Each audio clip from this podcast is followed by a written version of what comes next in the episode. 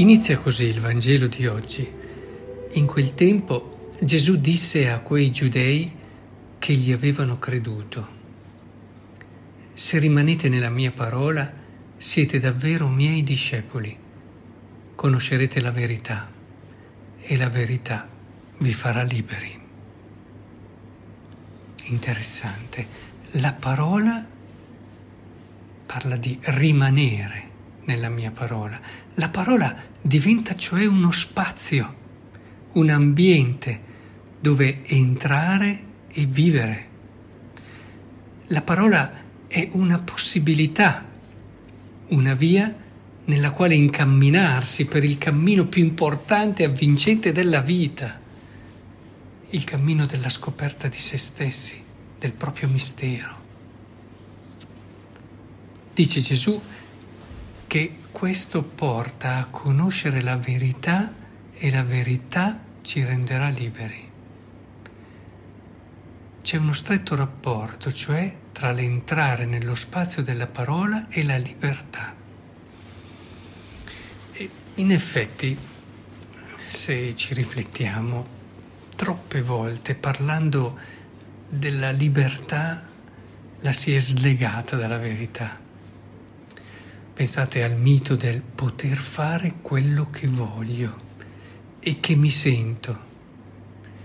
È così affascinante come illusorio in me. Quando abbiamo ottenuto la libertà da e possiamo fare quello che vogliamo, a cosa ci serve se non sappiamo dove andare? A parte che occorre che riflettiamo un attimo su questa libertà da, perché se la si persegue da sola non può darti quello che promette. Infatti nel togliere imposizioni, nel togliere dover fare, eccetera, alla fine diventi ugualmente dipendente da altre cose. Possono essere i tuoi pensieri, i tuoi sensi, le tue paure, eccetera. Ho purtroppo visto in tante persone, soprattutto giovani, questo percorso che invece di farle crescere e promuovere la loro persona, le ha progressivamente distrutte.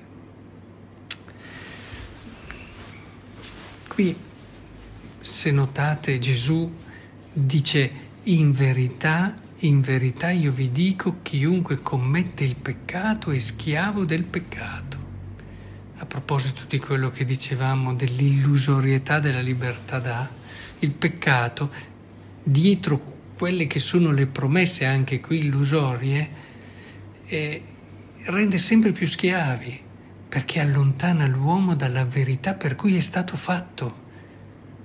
Perché il peccato è peccato? Perché ci allontana da quella che è la nostra verità è il senso profondo per cui noi siamo stati un giorno pensati, giorno è un giorno nell'eterno naturalmente, e, e siamo stati desiderati felici.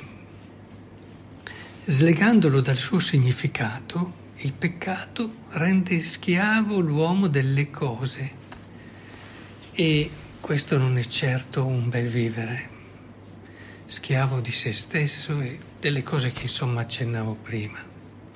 È dunque importante cercare di liberarsi da vari condizionamenti che possono venire dentro di noi, quindi non la scartiamo la libertà da, ma eh, proviamo un attimo a fermarci, penso quali sono i condizionamenti possono essere dentro di noi Pensate a tutti gli studi, i dettami interiori dell'inconscio di cui parlava Freud, ad esempio, al di fuori di noi, dall'ambiente circostante, i condizionamenti sociali che furono un cavallo di battaglia del padre della sociologia Durkheim, o dalle tentazioni di Satana, che è abilissimo nell'illuderci per poi tradirci. È importante allora lavorare per liberarsi da, ma non ci riusciamo senza un per.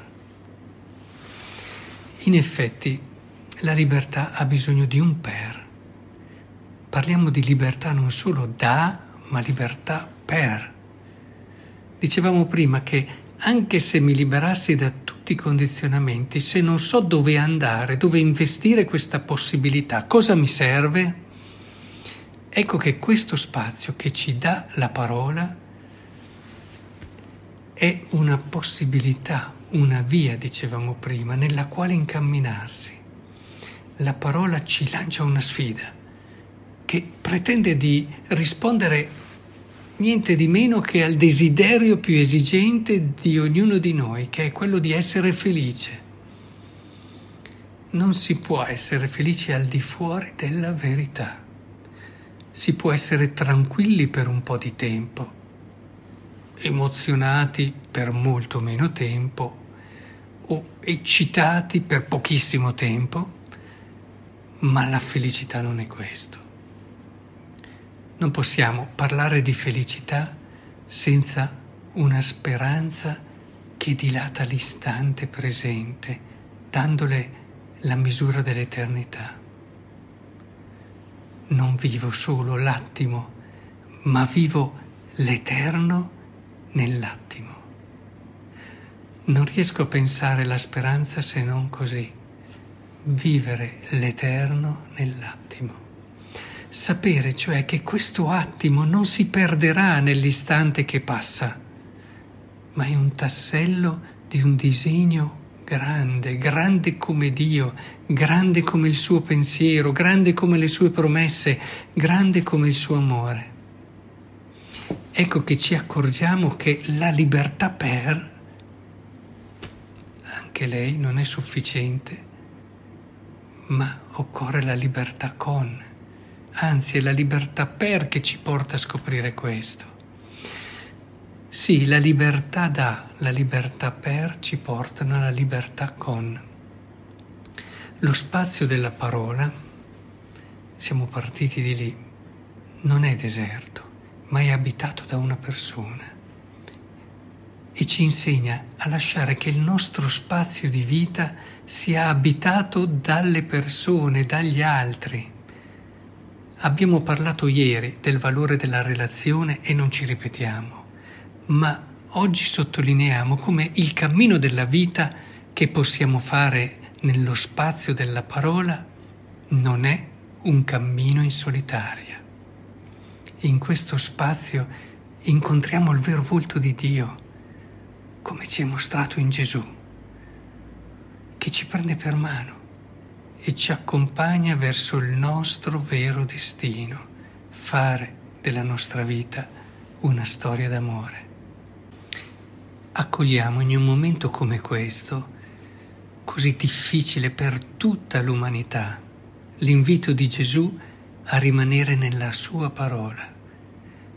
E vedremo con occhi nuovi gli eventi che si susseguono ogni giorno, con gli occhi di chi non è solo, di chi ha imparato a riempire l'istante con l'Eterno perché sostenuto da una speranza credibile, credibile proprio perché in Gesù è diventata storia per noi.